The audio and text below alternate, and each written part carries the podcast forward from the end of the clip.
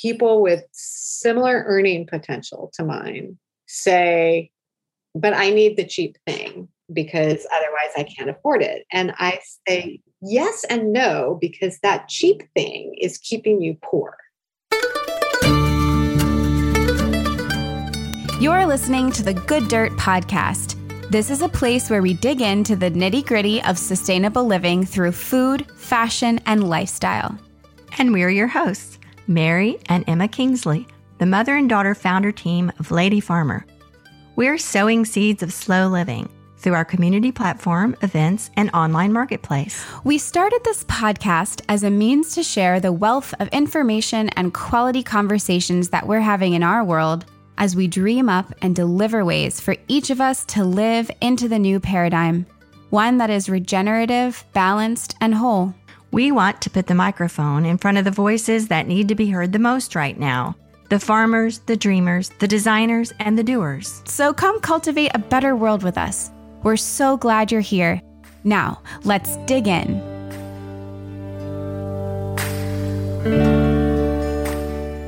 Hi, Emma.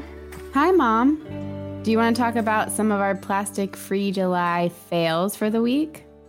Yeah, I think we should. Yeah, we had lunch together last week and we were out and we ate lunch at a place. We sat there and ate it outside. And I had brought my coffee cup for iced coffee. And I ordered iced coffee and I said, Can you put it in this cup? And I wasn't sure if they were going to do that because, you know, during the pandemic, they hadn't been doing that. But they gladly filled my cup with iced coffee. And that was lovely. And then when the food came out, they also brought out a plastic cup of iced coffee. I think whoever had put in the order, you know, just put in the order and then someone else filled it.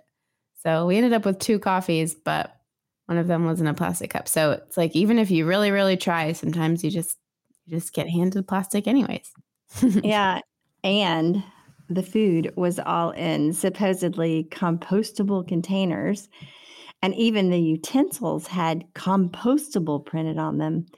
So I was thinking, okay.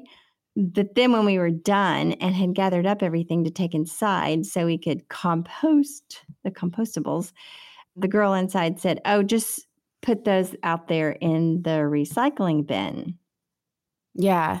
And then the recycling bin was really just a trash can, even though it was blue. It was very confusing. Yeah. So basically, what we'd just done was have an entire meal using single use containers cups, and utensils. And I call that a plastic free July fail. yeah, we, it was not plastic free. I think a common misconception is that if the stuff says compostable, then people think it will break down in the trash. But as we know from our conversation with Lauren from World Centric a couple of episodes ago, that is not true. Those items have to go through a very mm-hmm. specific process to break down. And the way the system is set up currently is that the consumer is responsible for having it separated and sent to the right facility or it becomes trash. And what we talk about in that episode is in that moment when you are a consumer who has a pile of compostable things in front of you and you want to do the right thing with them, but there is nothing to do with that thing, it makes it really hard. So, yeah, we're hoping that there can be some more top down change there. So it's not all on the shoulders of the person at the end of the chain to deal with it. Right. And in a situation like that, where, you know, if we really wanted to absolutely not use plastic, then we wouldn't be able to eat there and that you know we don't want to go there i i wonder how many restaurant owners and employees actually realize this about the compostables. They probably spend extra money on the compostables and it ends up being a waste literally a waste. So anyway that's our not very fun story about how even when you are really trying sometimes you can't get around it but as always it's a good learning it's eye-opening it helps you decide, you know, what you're going to do and what your choices are going to be in the future.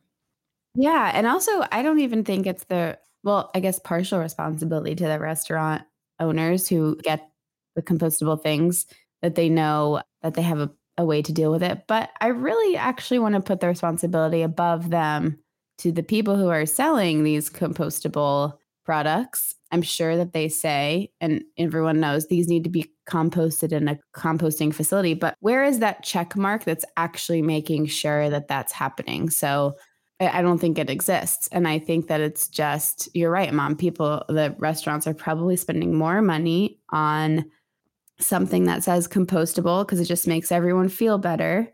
Yeah. When really it's not doing anything. So I think it's a very sneaky greenwashing that we are all subject to. I guess the good news is that the technology is there. It just needs to be refined, the systems and the processes down the line. So I guess that's a start. and there is yeah. beginning to be some consciousness out there, you know, consumers thinking, oh, well, this is a good thing, compostables. But everybody across the board needs to know that these things don't compost in the trash. They need oxygen. Landfills are infamously packed, and it's not the right circumstances for these things to go away, even though we would like to think they do, but they don't. Yeah. Well, that is a problem to be solved another day.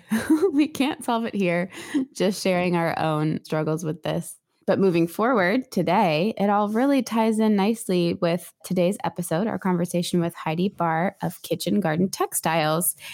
And this conversation was so fun because it was a nice pivot from problems to solutions.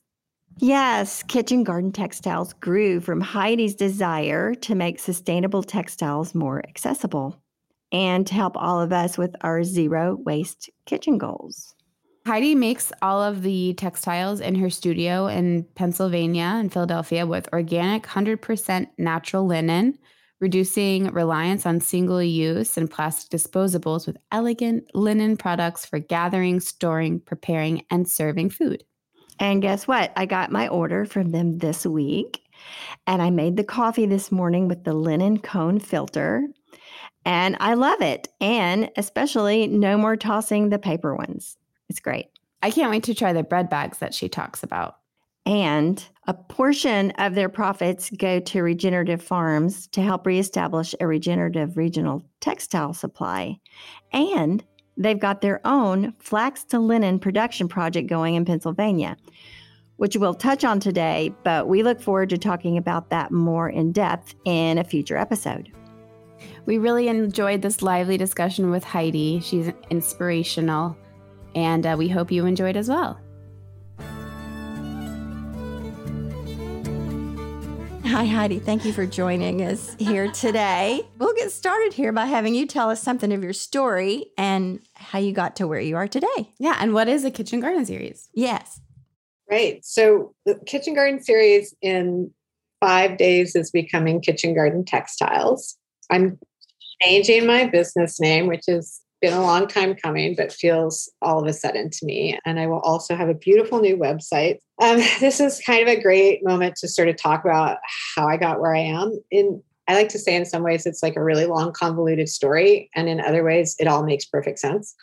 I grew up in Oregon in the 70s and I, from the beginning, was an environmentalist because that was the first wave environmental movement was so strong there. So everything I've done has always had this sort of environmental thread to it. And I mm-hmm. also grew up next door to a woman who took in monograms for a living. And I learned to sew from her. And she was one of my favorite people in the world. So I've always had this really sweet spot for the needle crafts. Oh. Ah. The, one of my happy places. You know and then i became a dancer. So i had this whole first career in dance. It's all my formal training is in dance. I like to tell people you know dance is a visual art. It is about designing the space the same way that designing textiles is. And it's also about the functionality of design this sort of being able to do something complicated and clearly communicate it. And i feel like that is what kitchen garden textiles are they are an expression of a very complex idea in the simplest most accessible form I can make them. And then I also, my mother comes from a family of farmers. So I have this familial history of agriculture that's just in my blood. And when I moved to Philadelphia, I was no longer dancing. I had started costume designing. So I had sort of wed those two interests, right? Dance and sewing. And I got really disillusioned with the amount of waste that is produced in costuming. You put a lot of effort into making something that is used for sometimes only a weekend and then it's stored indefinitely. And at about that same time, I moved to the neighborhood I'm in, which is two miles away from an urban farm with a CSA. And I became a working shareholder on that farm. And I just thought, there must be some way that my skill as a textile designer can support this incredible movement of growing food in the city and feeding my community. And that's where the idea for kitchen garden textiles came from. I've just run with it since then. I've just basically unspooled the thread and just followed my curiosity about every aspect of the business. And that's how I got here. Yeah, that's wonderful. Also, if anyone is a regular listener of The Good Dirt, you've heard this many times, and we have this connection with so many guests, but I'm also a dancer. And so many people that we've brought on are dancers. That's so funny. Yeah. I love it. I think dance actually prepares us for many things in life. Yeah. and it's like it takes a sensitive empath, all these things that I think also align with like environmentalists, like people who care about the environment, dancers, a lot of overlap. It's probably an Enneagram type or something. Yeah. so there were so many lady farmer tie-ins, you know, the handwork, the textiles, the farming, this CSA investment, the wanting to know where your food comes from, all those things. So, and wanting to recognize what your current gifts are and how you can serve the community and the way that it's serving you. That's so beautiful. And also, we love the whole topic of the urban farm too. Like, you know, we tell our lady farmers, you don't have to live on a farm. You can do a lot with a windowsill. you can. It's really optimistic to me what a really strong um, network of urban growers exists in Philadelphia. Like there are growers who have been growing for decades in the city, just on vacant lots, you know, and they start growing because they need food. Right. right. It's the simplest human need. And they're just like vacant lots that have gorgeous soil on them because there have been decades of not defined as, but definitely organic agriculture, right? just traditional agricultural methods that all different cultures like philly is such a diverse city so there's all these different cultures that are just growing food because they need it and there's a lot of vacant land in philadelphia sort of a both a positive and a negative it's a result of being one of the poorest big cities in the country that there's just a lot of dilapidated buildings that have been knocked down and so they're just vacant lots but people have just in this really beautiful resilient way you know taken over that space to feed themselves and to feed their families. And it was really exciting for me to discover here. What is Kitchen Garden Textiles? It's my environmental project. It's interesting because Kitchen Garden Textiles is definitely more than one thing. It is on its surface, it is a line of textiles that are ethically manufactured in Pennsylvania and designed to replace single use and plastic disposables in home kitchens and in restaurants, right? So it's linen textiles designed to be used directly with food, whether that's serving it, storing it, preparing it, growing it. They're all things for the kitchen and the garden.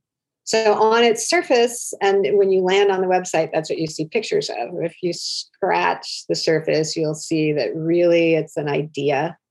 It's this idea that food storage and preparation can be moved out of the carbon cycle. It, it doesn't have to be petroleum based. It doesn't have to involve plastics and synthetic fabrics. It doesn't have to involve much garbage, although there's a lot of compost there, and that it also can be a crop. Like, so all of my textiles are plant based textiles, uh, like 99% is linen, the rest is reclaimed cotton. But the textiles and agriculture weren't separate until fairly recent human history. And that separation has been catastrophic. So the kitchen garden textiles is this idea that you can reconnect textiles to the kitchen in a more quotidian way, in a more functional way, and that you can take textile production out of an oil well and back into a diversified, sustainable, regenerative farming system. Early on, one of our early lady farmer messages, and still one of our messages, is that clothing is an agricultural product. And people would go, Whoa, yeah, never thought of it that way. And so, yeah, well, unless it comes from a, you know, an animal like wool or alpaca or whatever, it comes from a plant. And then you can think about it kind of like those sheep and alpaca are what are they? How what's nourishing them? Plants. Yeah. It's all So, yeah, growing from the earth. so yeah, it's really a a concept that takes you way deeper down. Mm-hmm. I really appreciate as as someone else who's working to move this idea out into the world. I think it's really smart and interesting. I don't know if you did this on purpose, but like you said, it kind of makes sense. So it probably wasn't on purpose, but it makes total sense that you are so focused on the kitchen and the food aspect of it because from our perspective, we talk mostly about clothing and we started as a sustainable apparel company, but it's so hard to talk about one thing without talking about everything else. But it's Mm. so, I think it's like really clear and digestible, for lack of a better word, to just like really focus on the, the food and the kitchen and that relationship with textiles. It's super cool. And food storage is something that we talk about all the time, at least personally. I don't know how much we've talked about it on here, but oh, it's such a big, and it's a big thing. so hijacked hmm by the petroleum industry. And it's kind of a joke in my marriage. We don't agree on food storage techniques. and, uh, you know, we both kind of grew up in the 60s and 70s back when, you know, plastic was king, you know, to put your food away. And so there's a lot of unlearning there. So I want to read something from your blog that really jumped out to me and that I think is really cool. You said the systems for getting textiles into our hands can be systems of renewal or systems of destruction. I want to build a business community that works to make renewal the norm. You know, I love that because you are turning the dial a little bit. I think in the past generation, convenience has been the norm. If we can just shift that to where people are willing to look at all this a little bit differently. This is not the most convenient thing, but it is about renewal. So I thought you might want to talk about that a little bit. Yeah, that's so interesting. Well, it's urgent. There's an urgent need to make renewal the norm. And renewal is the norm within like all of the systems of nature within ecosystems and it's urgent that we begin to understand as humans that we are part of those ecosystems and not apart from them extractive systems are finite right? You can only extract so much before it's gone. So just sort of working to shift a way of thinking. And for me like this process it really started in a big way when i started this business which i'm entering my ninth year of business now. So i wasn't doing all of these things in year one right? I was making napkins out of the backs of shirts to support a farm in year one. It was really that simple. And now i think about renewal not only in terms of the products that I'm using, but in terms of the way I conduct business, how people are paid, what my profit margins are, the longevity and the business end of it, as well as the products. And I look to sort of the systems of nature to inform that. And I think that I know that I'm really fortunate to be part of a business community of people who are thinking the same way in fashion and in food, even in other house goods. And it's a systemic change that we're working for. So it's big. And sometimes it's overwhelming, but it's also, there is a lot of beauty in it. I know in my own home, over the past nine years, as I've made the shift to only bringing things in that come from systems of renewal so I try to only bring in sustainable, regenerative. I know most of the people that produce most of the things I bring into my home. Not 100%. I don't want to sit here and say I'm perfect. I'm definitely not perfect. But as I start making that change, it, my quality of life is better. Things taste better, things feel better. I have a fondness for the things in my life because they're connected to people. And that's what that looks like. That's what that can look like. And my work here is done if I've convinced people that it can look like that, right? Because it also looks like cleaner air and cleaner water and continued life on the planet.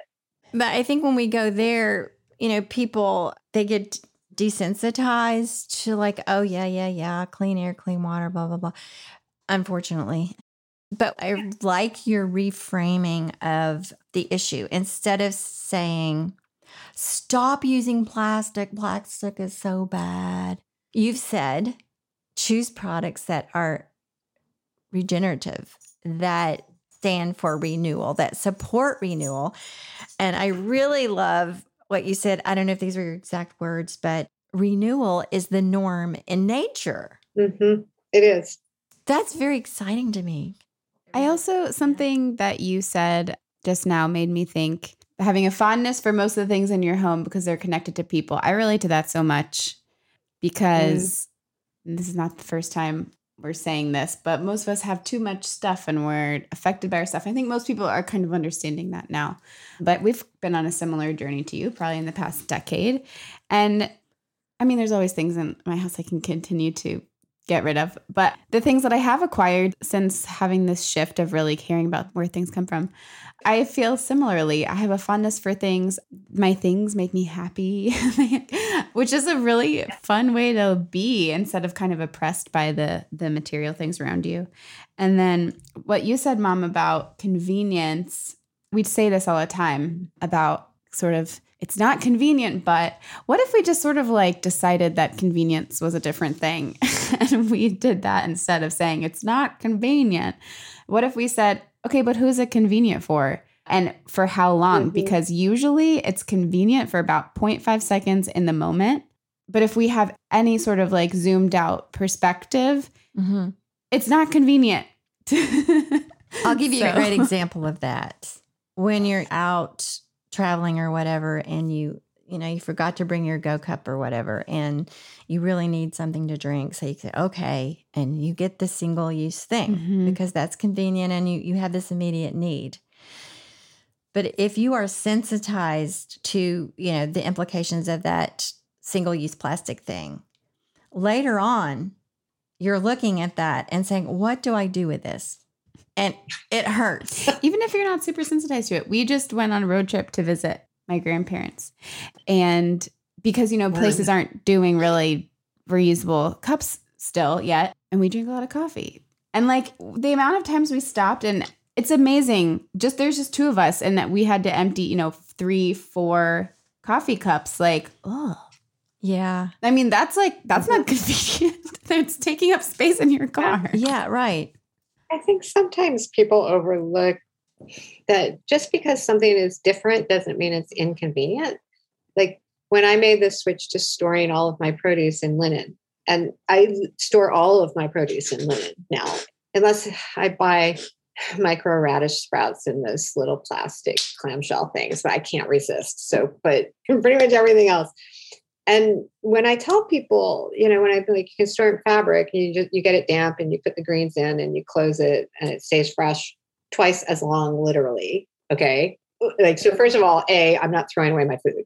It's staying fresh twice as long. I don't have to go shopping as often. Mm, that's convenient, right?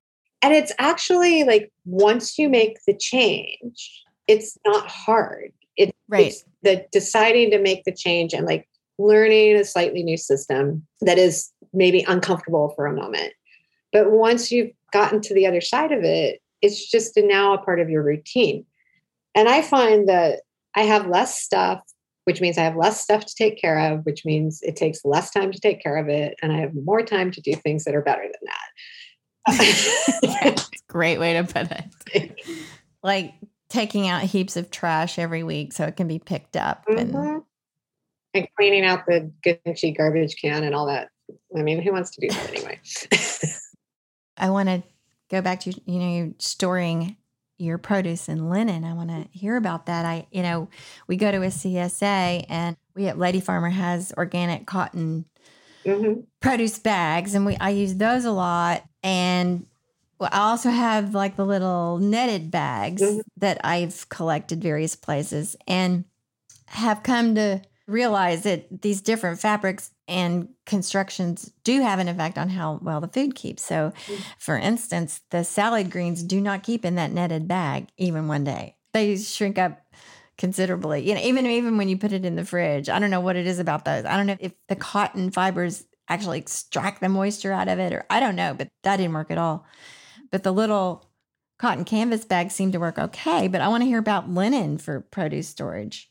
I don't have any linen. I'm going to get some from you. you need to try this. You know, for me, it was an experiment, and I'm very happy with the results. so, linen, the fiber itself has antibacterial qualities. It's a residual left from the plant, which is really, really cool that something that's in the plant after all of the processing it goes through to become fabric still retains this antibacterial quality that was in the original plant. Oh, it's like That's just magic. awesome. Yeah, really awesome. So eh, that is why it was traditionally used in the kitchen and the bathroom and the bedroom, right? Because it has this antibacterial quality. So it keeps things fresh longer because it inhibits the growth of bacteria, which is what makes things rot. So for me, with the linen, with greens, you get the fabric damp and you put the greens in the damp fabric. And you want to make sure that it's wrapped around whatever you're storing completely. You don't want the air from the refrigerator to come in contact with your greens because that wilts it. It sort of like burns it in a way. Mhm. So you get the fabric damp and you enclose your greens in it and pop it either in the crisper drawer or the regular part of the refrigerator. And as long as you keep that fabric damp, it'll keep your greens fresh. If the fabric dries out, I just take it out. I just run it under the sink because I'm way too lazy to dump the greens out and get the bag damp and put them back in. So I just run it under the sink and deal with the fact that it drips on the way back to the fridge. and um, as long as you keep it damp, like I have kept a head of lettuce in one of those bags for almost three weeks. No. Like, Yeah, it's insane how long it will stay fresh if you keep the bag oh, oh my gosh. oh my gosh, I'm already a um, convert. I mean, I'm going to say like you lose some of the outer leaves, and maybe I should have eaten it after like two weeks, but it was sort of, I wanted to see how long it would go. And for other things like mushrooms, where you want them dry, you just put it in a dry linen bag.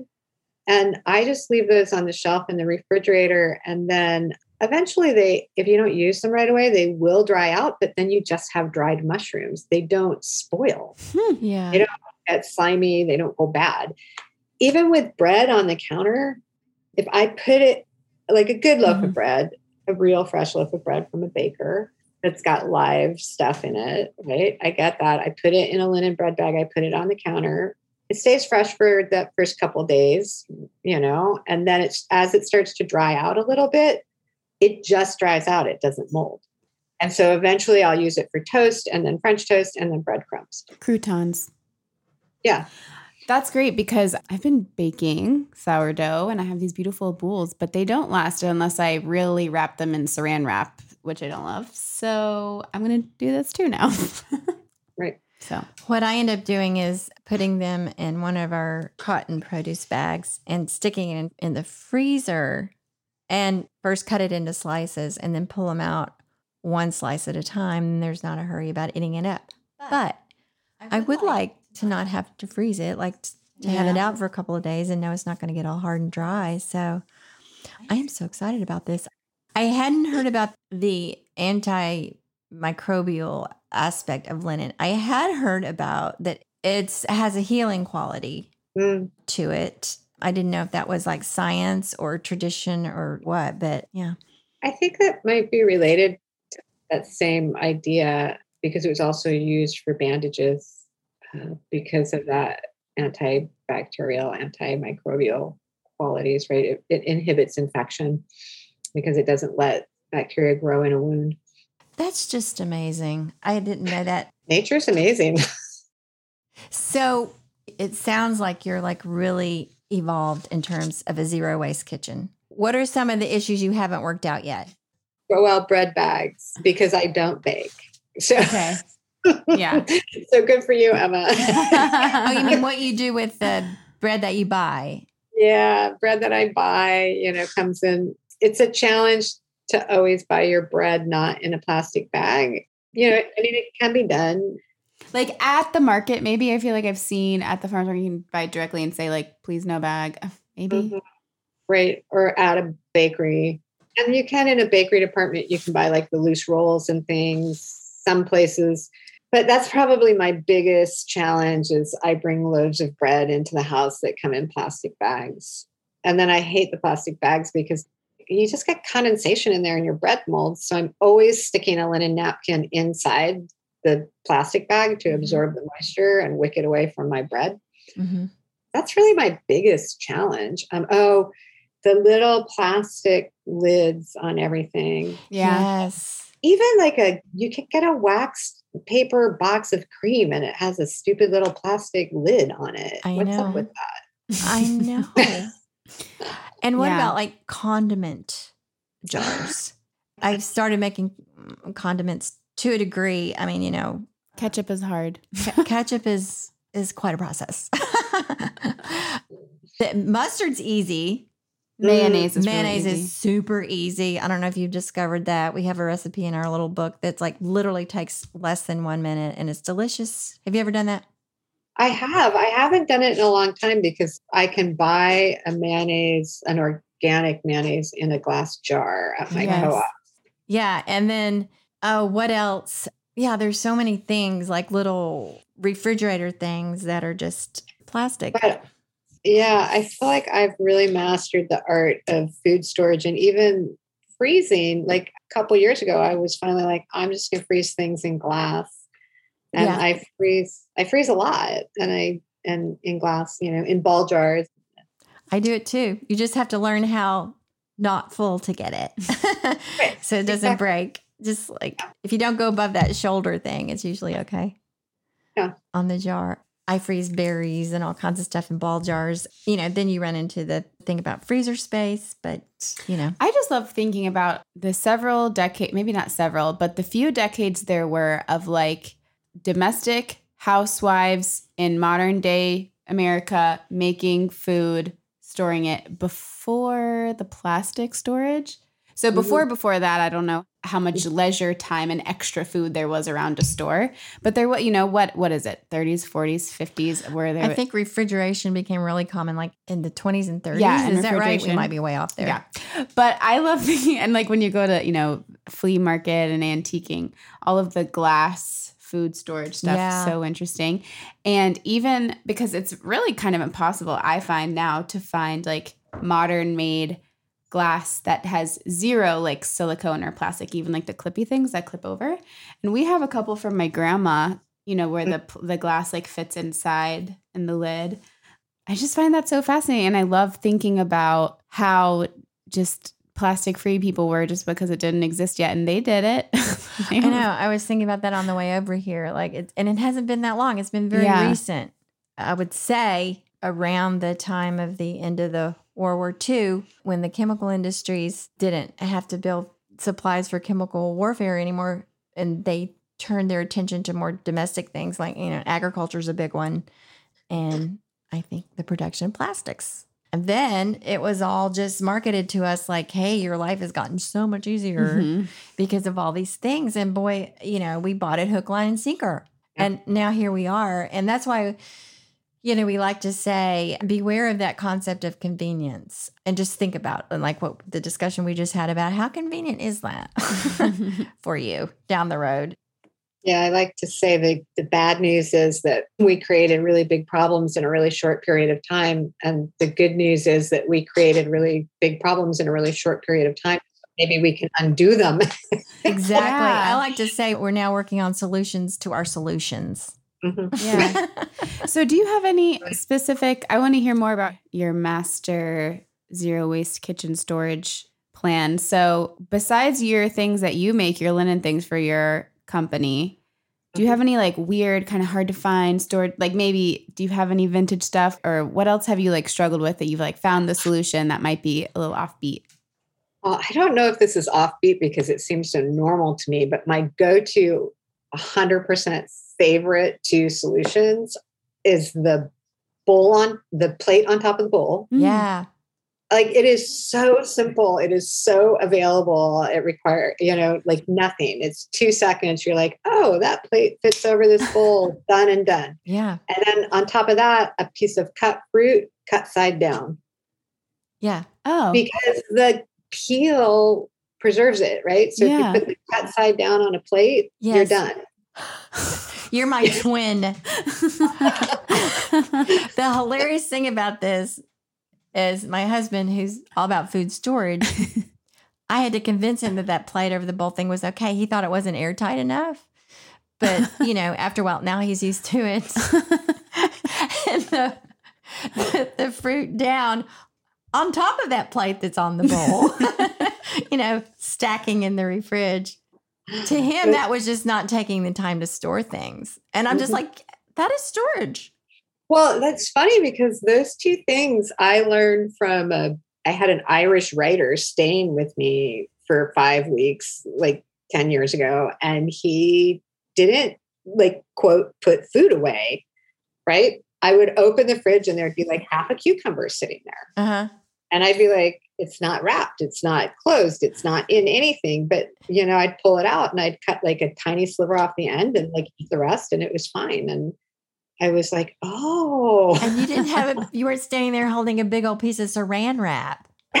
exactly. Oh my gosh. It's like meant that somebody had to go and you know drill for oil, Yeah. get it out of the ground, Yes. process it into a spun polymer, put it into a roll, make a carton, make a serrated cutting thing, put it in a truck, truck it to the grocery Yes. store, make me go to work to earn the money to pay for it. I'm like, what is convenient about this? Right. And instead, you have a tiny sliver of a cucumber that goes in your compost right. and feeds the soil. Oh my gosh. It is such a no brainer. And like, you know, people might say, oh, but you're wasting food. No. Not really. The thing about all the sort of carbohydrates it takes to produce a piece of saran wrap, right? If Oh. you think food is carbohydrates, right? You just, you know, the skin of the thing is preserving the food for me, and the little tiny end that I might have to cut off is food for the soil. So there you go. Let's see. What are my other master plan? I mean, the ball jar is my friend. I put cheese in a jar.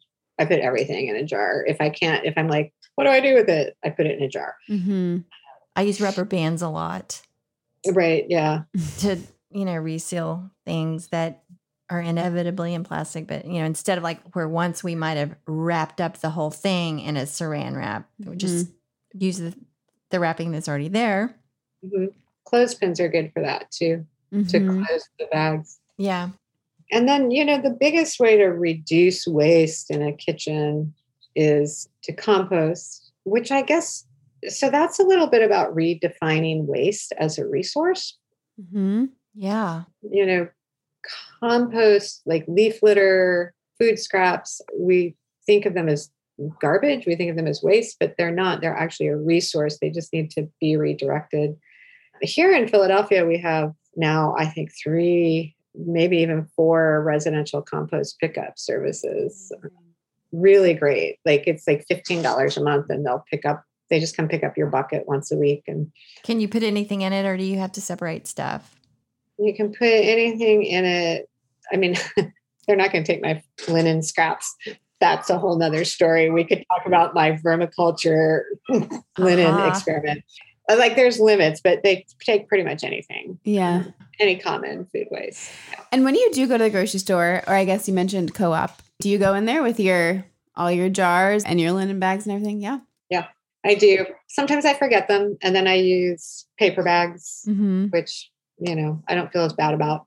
I mm-hmm. also there are uses for those paper bags, so I never buy paper towels, and so the paper bags are good. Like if I make uh, if I have something greasy that I need to drain, I'll put it on just the paper bag. I remember my grandmother doing that. You wouldn't buy paper for your kitchen because that costs money. I mean, paper towels, it, it's just you're throwing money away. Mm-hmm. But my grandmother was way too frugal for that. She would never have done that. You just had a paper bag, and that's what you use to sop up grease. Yeah, that's what we do with our bacon in the morning. Yeah, and I love paper bags so much. I'm even kind of stingy with them. Like, this is a really good bag. I'm not sure I want to use it for that thing. you know, there's there's some really great bags. yeah. The other thing is that I wildly put out my trash in an unlined garbage can. Oh, and, you um, rebel, you. And they take it. okay. Okay. What is it with the trash bags? They have paper lawn and leaf bags. Why can't we use those for trash? We can. We can. We, we can. can. But you know, you're the super odd neighbor on the block if you do that. because animals might come and, you know, and if they do, then just pick it up and put it in another paper bag. It's all marketing. You know, I just say, like, I don't know, Mary, we're probably about the same age. Yeah. I believe that there was this era of knowing in mm-hmm. the 70s where we already knew all this, right? oh, yeah. None of this news. And then the oil companies had a better marketing campaign. Mm-hmm. So they won. So the good news is with technology now, and a lot of the creatives who are really dedicated to this way of living, we're really good at marketing. So I think we have the better marketing campaign. Yeah. and I think it's growing. And speaking to that, that like segues right into a question I was going to ask you. Since you've been doing this business, how do you feel like the awareness has grown in the interest? And how do you think the pandemic year affected it, if at all? I mean, what are your thoughts on that? Like when you first started this out, you know, were people like, huh? You know, you're going to take my Ziplocs away from me? Or just mm. talk about that. I think there's sort of two answers to that question. I feel like people are much more aware of the alternatives to the sort of extractive product driven, consumer driven lifestyle. And that may be true. And it may just be that I live in a bubble. Yeah. But even if it's that I live in a bubble, I am sure that the bubble is much fuller. There are more people in this bubble. So it may not be big enough yet. There are more people are at the party. So that feels really good. you know? Yeah. And what happens now, more people are talking about it and it's become much more in the mainstream conversation. That I think it's good. I think it's a double edged sword, though. I think it won't lose impact because of that, right? I hope that it won't lose impact because of that. Once things get into the mainstream conversation, we have to be more and more conscious of how we choose our words. Yeah. So we know that we're saying, like, I know since I started this business, the word sustainable yeah. has become a buzzword and it's used for greenwashing and mm-hmm. it's lost its impact. So now it's important to talk about that sustainability is out of necessity regenerative. And so now we're talking about regenerative, and I'm already thinking about how another way to say that so that if mm-hmm. it loses impact, we're ready yeah, because it's these things are so nuanced and there's so many layers to it. But as things become mainstream and more people know about it, then for some reason, what happens is things become like sound bites and buzzy, like you said, and things just want to be, or yeah, people need it to be distilled and drilled down. And sometimes you just like can't distill some of this stuff. Well, it's like, you know, years ago in the earlier days of the organic food movement the word natural. And we still battle with that one. Mm-hmm. Yeah. You know, natural really doesn't mean anything. And, You're right. It means nothing. and guess what? Organic doesn't either. You know, you only know if food has been grown organically using organic methods if it's USDA certified organic. Mm-hmm. You can put organic on anything. Is that alarming? Mm-hmm. It is. Well, right transparency is really important. Yeah. I think it's that's really important to me and I try regularly to do the hard posts, the ones that make me really uncomfortable. Mm-hmm. Yeah. The ones where I admit that I haven't achieved everything I'm going for, and the ones where I talk about the money. It's important to talk about the money because you know, I have a, eh, my marketing, my brand, my look is aspirational in some ways it's attainable and it's aspirational and it always looks like i'm thriving uh, but the money of it's hard and that is part of the conversation about sustainability and regeneration is that businesses like mine struggle financially and that it's important to understand business and scale like my business is just shy of getting to the size it needs to be to really sustain operations and to pay myself and Haley, my chief operating officer, a living wage. But my business is just big enough that there's no way for me to do it alone. Mm-hmm. And so Right. I think it's important to bring that to the table. So I do try really hard to say the hard things so that this awareness that's building around the movement can be complete. Mm. Oh, we hear you. Let me tell you, we hear you. Same boat. Yeah, and it always g- circles back around it. like you're talking about. You know, the the presentation looks very aspirational, but there's always this breakdown. Mhm. Like this product that you promise, and you've explained your mission and your goals and all the, the reasons why you've made this product the way it is, and it costs this amount of dollars. And it's like, what? Right. I'm I'm not going to pay that. and so I think we we talk about that so much. That I, I feel like it's getting better out there. I think I think if people are getting it a little more, the sole objective of offering a product is not to offer it to the customer for the least possible amount of money for them, but to make it sustainable for, For, the everybody least amount of harm for everyone involved. least amount of harm and to make it sustainable as possible for everybody all the way up the line, starting with the soil. Yeah. Love that. I think too a lot about how I have the privilege of being able to do what I do because of generational privilege. Mm-hmm. Mhm. But I've never made more than $30,000 in a year in my whole life. Mm-hmm. And that's like a real number that people go, What? Mm-hmm. you know i think a lot about how people with similar earning potential to mine say but i need the cheap thing because Mhm, otherwise yes. i can't afford it and i say yes and no because that cheap thing is keeping you poor Yeah. the system that provides you with that cheap thing is dependent on somebody being poor it's dependent Yes. someone being exploited. And so less things, but pay more. Yeah. Mhm. I mean, we're really, you know what we're talking about, Mhm. ladies. We're talking about a revolution.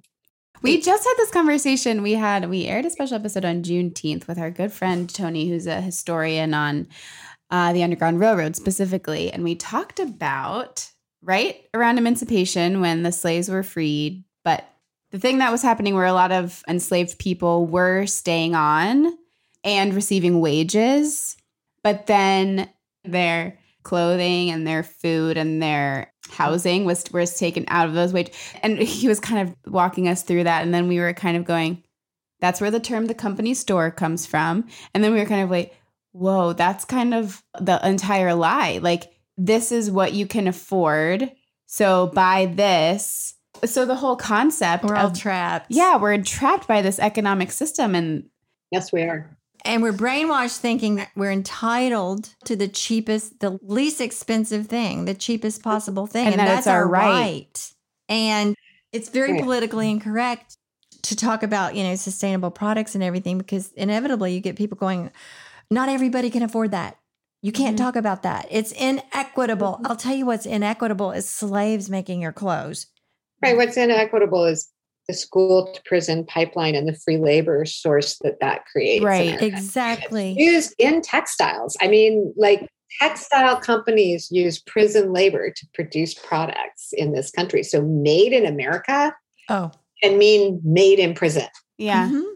And if it's cheap, if you've got a you know a ten dollar t shirt, you can be darn sure Mhm. that that's not made by a person who's makes a livable wage, who has access to good health care, education, all that kind of stuff. No, that is a person that's doing that because they have to, so that you can buy cheap. There's actually a word for this in several other languages, none of which I know, but the concept is cheap is dear, Yes. As in dear, as inexpensive. Cheap is dear. Yes, and there's a book you got to read this. It's the history of the world in seven cheap things. But he says, and I've quoted this a few times on the podcast cheap is never a bargain. Sort of the same idea. Yeah. And he goes way back. Like this has been going on a very long time. This is not just us and our Mm. industrial society. This is like way, way. This is the beginning of civilization. This is agriculture. This is building Mhm. of the pyramids. I mean, everybody knows this. It's the wheel. Yeah, I but blame- I blame it on the wheel. right. So, Heidi, tell us about your community collaborations. So my longest standing and and really most meaningful community collaboration is my work with um, Henry Got Crops, which is the Weaver's Way Farm CSA. They inspired my business. They feed me for 24 weeks out of the year. And this year I'm spending four hours a week there in exchange for my food oh, working in the field. Amazing. Mm-hmm. That's four hours is nothing. That's great. It's probably Yeah, fun for you. yeah so they both like inspire me and they nourish me and i call it nina's magic farm nina is the farm manager there and she's an incredible connector of people which has been just magical for me and it also has put me in direct contact with the soil on a regular basis which has been just much better than any therapy i could ever have gotten Yes. just like actually being in the dirt yeah it's, it's good and then there's the ones that have grown out of that with other growers in the region. So growers I can learn from, growers I can support. And then the Flax Project Yes. Is my pandemic baby with Emma DeLong at Knee High Farm. And it's incredible, this project. So, Emma and I met to talk about doing a natural dye collaboration with Indigo She Grows and linen products that I make. And literally within an hour of meeting, she had offered up an eighth of an acre on her farm to grow flax for linen. And in April of 2020, we hand broadcast 13 pounds of seed and with the exact thought of let's just toss this seed on the ground and see what happens. Mhm.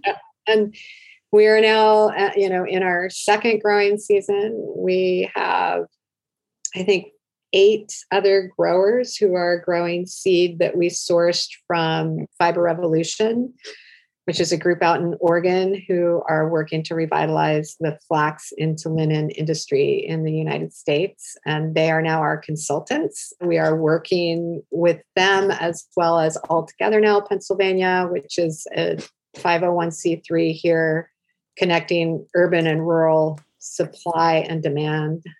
And we are on track, sort of working toward getting an operational mill that could process flax from field into spinnable fiber Oh, in. Pennsylvania. So if you started growing last season, do you have any finished linen yet?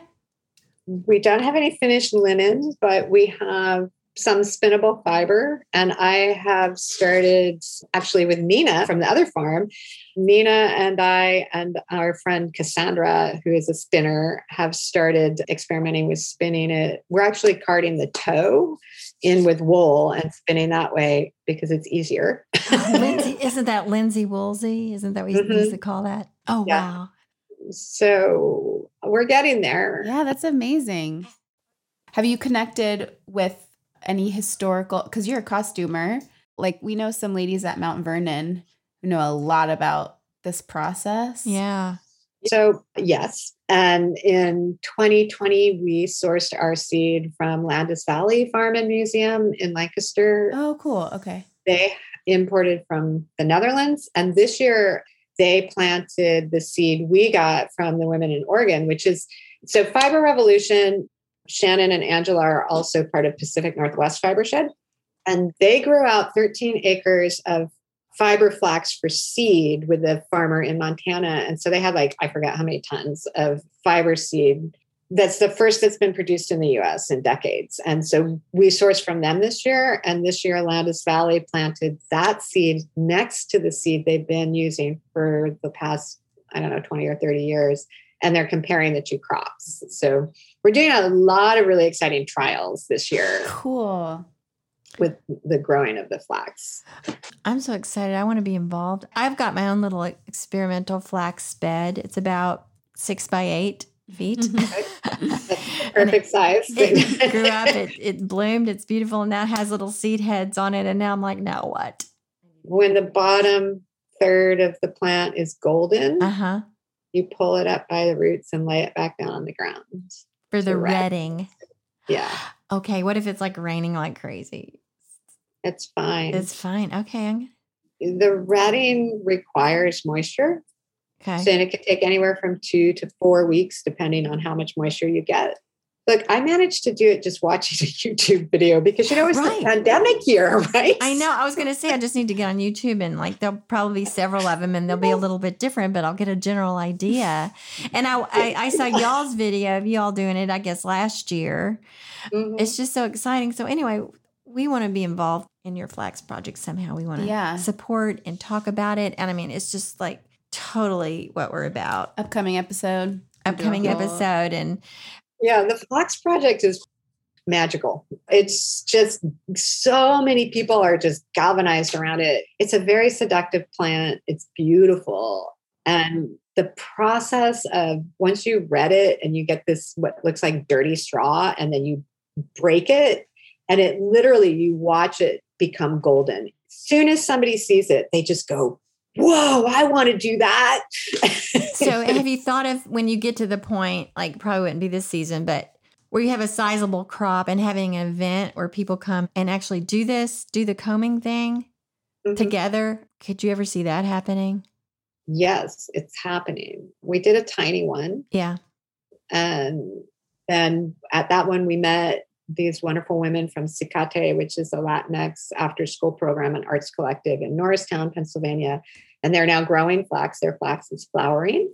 I went to go visit it yesterday. Oh, wow. And um, they're growing for soil remediation. They have lead contaminated soil that they want to grow food in. So they're growing this year's crop for soil remediation, and it's being tested the soil before and after, as well as the fiber, once it's processed, is going to be tested by the labs at Villanova University.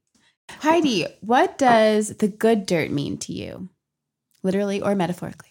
So the good dirt is the news in the neighborhood that you want to know. Love yeah. It is the news that connects you to the community and that lets you know where you fit within the community. And so, at its best, I think it's like sharing ideas and building community. And the double entendre of that phrase brings to mind for me the connections that tree roots create and how, you know, now we talk about the research has finally told people that the trees communicate with one another to create a network in the earth that creates fertile soil. So Ah, that's wonderful. So, what would you like to leave our audience with about yourself, the work that you do, or just anything you want to tell us? about myself, I would say, you know, I think of myself as a creative and that I would say to people who wonder how I got where I got, I got here by following my curiosity and by creatively problem solving. And I would invite people to try that. I think there's a bit of a crisis of lack of that in our culture. And it's super fun and it can be really productive. So I would Yeah. I would invite that. About my work, I want more than anything for my work to be accessible. So I love to create beauty, and I know I really edit everything and make it look very gorgeous. But I want people to understand that beauty is accessible and they can bring it into their lives and that it's not delicate. Mm-hmm. Beauty can be durable. And also that I think my work is urgent. Yes. Mhm. I think we need to embrace the urgency of making these sorts of changes in our lifestyles. Well Yeah. said. Well said. I also love what you said about following your curiosity to solve problems.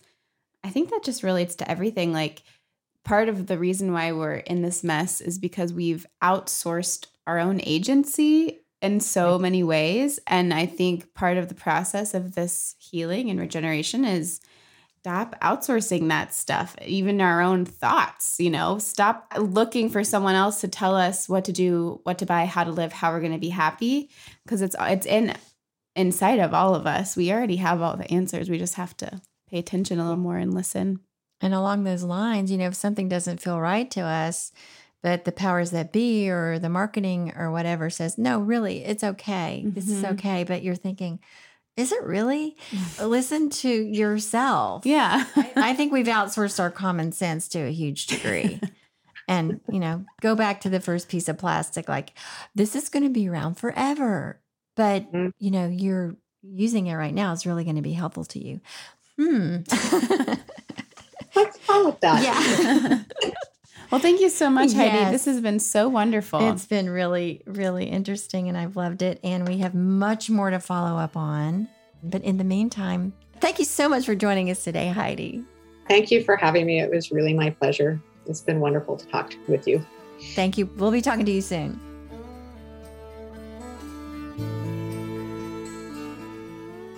Thank you, Heidi, for all your practical tips and good information. Also, your vision and your perseverance for this issue. Really, really inspirational. And if you are here for the first time, welcome to the Good Dirt. We're Lady Farmer. You can find us online at ladyfarmer.com or on Instagram at We Are Lady Farmer. We have an online membership community called the Almanac, and we are currently not open for enrollment, but we will be soon. Welcome to the family, and we're here every Friday at the Good Dirt. We'll see you next week. Bye, everybody.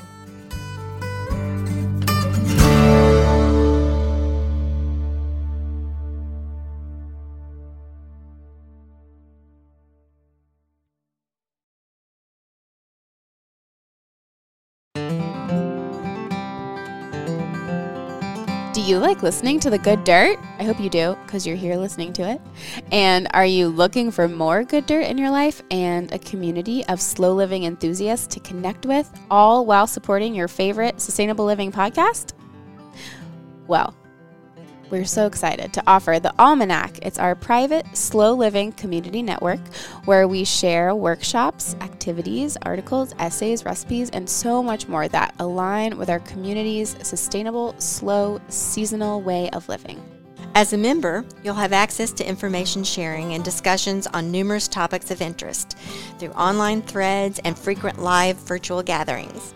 Members receive access to a virtual community of hundreds of other slow living enthusiasts, as well as Almanac exclusive events, workshops, recipes, playlists, online gatherings, and a book club. We offer seasonal activities and ongoing discussions on a variety of topics to guide you on your slow living journey. Also included is 10% off the Lady Farmer Marketplace year round, numerous resources and more, and discounted Lady Farmer events, including the Slow Living Retreat. As a Good Dirt listener, we are excited to offer you 20% off your monthly membership and three months free, which is basically an entire season, if you sign up for the year. So go ahead and go to ladyfarmer.com slash community to sign up with this special offer just for Good Dirt listeners. Yay! That's ladyfarmer.com slash community to sign up for 20% off a monthly membership of the Almanac or three months free if you sign up for an entire year. That's ladyfarmer.com slash community.